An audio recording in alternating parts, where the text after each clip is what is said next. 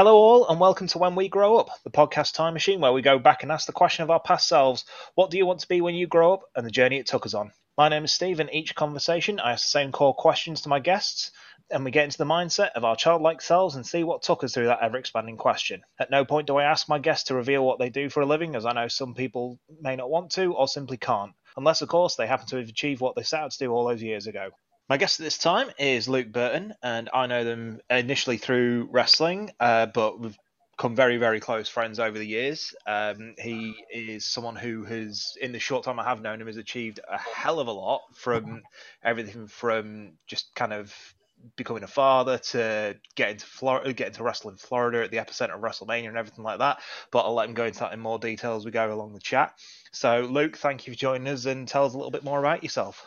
Thanks, Steve. Nice to be on. Um, yeah, my name's Luke. I'm 28. Uh, lived in Derby my whole life. Yeah, father of two. Um, unfortunately, former pro wrestler, and uh, yeah, looking to explore new avenues. Awesome, man. Well, let's get into it. So, what did you originally want to be when you grew up? Okay, so uh, obviously we've we spoke uh, about this concept and uh, given me a time to reflect. Um, I wanted to be a Power Ranger. yeah, uh, I saw obviously growing up, uh, the Power Rangers were a big TV show uh, in the early '90s. So um, I remember my first memory being uh, like always in the garden, just wanted to be a Power Ranger and doing all the uh, the cool flips and stuff. Um, and from that, my parents put me into martial arts. So I did jiu-jitsu from uh, from they five years old, nice, and um, that was basically because I wanted to do what the Power Rangers did, and they, um, yeah, I, I, don't know how to say. It. I remember seeing a, a cheese string advert. There, a guy did a backflip, and um, I remember just trying to do everything I could to be as cool as a Power Ranger. So in jiu-jitsu, I'll be trying to do a backflip, and uh, I say that like, oh, I need I need cheese strings. That's how I can get to do a backflip. my parents just buy me some cheese strings. So, yeah, I, my my initial goal was to be um, a Power Ranger. That's amazing. So, what so what age are you looking at there? Like seven, eight, nine? I think yeah, I think I was maybe younger than that. I remember being four, of, uh, and then, oh, wow. as I say, the jiu-jitsu came in because I was constantly play fighting my brother and doing the Power Rangers stuff. And um, it was it was just I think it was a bit taxing on my parents because he was a handful, and as me, I wanted to do all these like spinning kicks and pretending he was one of the bad guys. Uh, so yeah. So uh, what? Obviously, Power Rangers isn't quite an achievable goal, sadly. No, no, um, unfortunately. so, I mean, when when did your idea kind of change, and what did you kind of look towards? Well, I'd say I hit I hit eight or nine, and uh, I caught the back end of um, WWE's Sunday Night Heat. I think it was on a terrestrial channel, Channel um, Four, Channel Four, and it was on. Yeah. A, I think. Do you know what? The show was closing, and I saw Billy Kidman do a shooting star press and in a, in a replay, and this must have been sort of you know it's probably about 2001. Yeah, and um, that was that was it. I was like, what was that? you know, because at that time WWE did the, the the strobe lighting effects with all the you know the music that came off the top rope. They would always do the strobe lighting effects, and for some reason that just drew me. I was like, what was that? And of course, you can't couldn't replay back then. You couldn't. I mean, we, we didn't have Sky or anything, so it's just bog standard terrestrial TV. So the next week, I made sure I watched Sunday Night Heat, and then I watched a few. Uh, I, I watched the Sunday Night Heats for as long as it was on, I remember it coming off Channel Four, and I was devastated. And my dad had a friend who was a, a big pro wrestling fan, and then I ended up getting a load of videos from one of my dad's friends, one of my mum's friends, just of early '90s wrestling. You know, um, Royal Rumble 1990 and uh, King of the Ring '92, and uh, not '92, the one that Bret Hart won, '93. Yeah, '93. Yeah, '93. That's the one. And yeah, so from from Power Ranger to pro wrestler. That's what I wanted to do. I just like I was just obsessed with it. I, I'd anything I could get my hands on. Um, I think I've told you personally about a story that my um, I was so into it, and my parents wouldn't, wouldn't buy me the uh, wrestling videos anymore because I was just doing all the stuff with my brother. So of course, and in fairness, we were doing it to each other, but uh, I think a few arms of sofas got broken, and uh, a door a door came off because uh, we were practicing the gore from Rhino and things. so, Amazing. So they stopped buying them because they were like, "No, enough's enough now." I remember my granddad on the sly bought me a wrestling video, and he didn't have a clue. He was just like, "Oh, that says pro wrestling on it," and it was a WCW show from 2000, um, and it was just I hadn't, I didn't know what was going. on. he got me that, and he got me uh, an ECW Anarchy Rulz show, and I love that. But the WCW one, I was just like, "What is this?" Because there was the Kiss Demon in there, oh my god, a, a, guy called the Wall. I don't know if you remember the Wall. Yeah, but just, just not not Attitude Era WF. It was, uh, it was not that at all. Whereas the ECW one, that was nowhere near appropriate for an 11 or 10 year old, but still, I couldn't stop watching that. Bless him for trying. Yeah, absolutely. So, unfortunately, yeah, as you say, like, uh, we've had to sadly stop the pro wrestling, haven't we? Um, mm. Yourself, which is a damn shame because you were incredibly talented man. But basically, peek behind the curtain is Luke actually designed the logo for this show. Also, my other podcast, of course, uh, Play Pods Right a potential third in the works. Um, keep, keep, your eyes peeled for that. Um, so, like with graphic design, essentially, is that the avenue that you're looking towards now? And and like, really, is there like what kind of when you look back on it all, like, do you still know what you want to be when you, you know, inverted commas, grow up, if there is such a thing? Um, yeah, I mean, so I've had to finish with pro wrestling because uh, I've had a long term well, I've had a lifelong condition.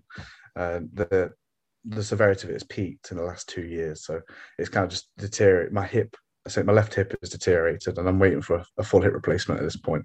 So, as much as I would love to continue, I've had to sort of explore what else makes me happy or what else what else did I enjoy doing because it's you know everyone who talks about pro wrestling never tells you about the other things they're interested in especially the super fans like I mean I would class myself as a super fan I know you yourself super fan that just you know a lot of what I watch is wrestling but um, throughout my teens I would mess around with Photoshop um, and then as I got into wrestling um, the school that we're with House of Pain Wrestling in Nottingham um, the designer for the posters had left or something had happened and it just left an, an opportunity there. And i just messaged Stixx the head trainer and said hey man could i make you a poster? Um, i'd like to do something for the school you know? And uh, it turned into a well a four or five year thing it was quite early on um, but i realized through the reflection of what i'd been through with wrestling that all was constant was i enjoyed the poster making. I enjoyed making the graphics. I enjoyed making the adverts because I'd see so many, as you know, with wrestling and with anything. Sometimes you see a terrible advert or you see a terrible poster, and you know the designer has charged a lot of money for it. Whereas I felt like my work was getting better, and I felt like through this point of reflection where I had to stop with wrestling, I thought, well, actually, I've got a lot of design work under my belt that I could hopefully put towards a career. So obviously with um with design as well, it offers so many avenues. You know, it's not just wrestling or football or whatever. It's it's so broad, and with um, with graphic design, it's such a broad subject that I'm hoping that it can lead somewhere because I, I haven't really got another passion to do something else. I, I, I would love to teach pro wrestling. That would be my like a one goal. But with the the layout of the land as it is, it's not really a sustainable goal at the moment because there are so many established schools, and without sort of cutting the toes off certain schools, and the people that run these schools I would consider close friends. So while you know it's it's it's like it's definitely a venture I could go into, but a sustainable one that I feel like I could succeed in is graphic design, and I feel like I could um, really make an impact on that market. Because I try not to think within a box of oh what does it you know try and expand my mind on that stuff. So yeah i think for now i mean i'm quite a sporadic person so i might i might change my mind in a year's time and think i want to be in the nhs but uh, i think in my head sometimes i have to just get to the point where i'm certain on something so i'm, I'm certain i want to pursue the idea of being a graphic designer. I think it'll be interesting. Definitely, and I think, it, yeah, personally speaking, I definitely think you've got the skills to do whatever you want with that. I mean, at the end of the day, someone designed the Pringles, man. Someone designed like the McDonald's exactly. arches. You know, it's like, exactly. you know, these are these are all things that have just been done on on a computer one day, or you know, in, in a sketchbook. You know, so it's That's it. definitely avenues definitely there for you. So, with that all being said, what would you tell a younger Luke Burton about when he grows up? Um, I, don't know, I don't know how explicit you want this podcast to be. Uh, I would say make better choices. to quote a, a famous YouTuber, um, I think I don't regret anything, but there were certain choices I made that probably slowed down a level of my progression with wrestling. I think if I, I could always, like I say, my goal with wrestling was to my goal as a kid was always to be a wrestler. It was always to be a wrestler, but because of some of the choices I made, it delayed it until I was about 20, 21, which isn't old to start by any means. But I was very aware that there was a school in Dudley, and I knew there was a school in Nottingham, and I knew that I could access, I could get there if I wanted to, if I just prioritized it. So I would say, you know, make better choices back then. But no regrets. I'm here now. I've I've achieved I'm very happy with what I've achieved within pro wrestling.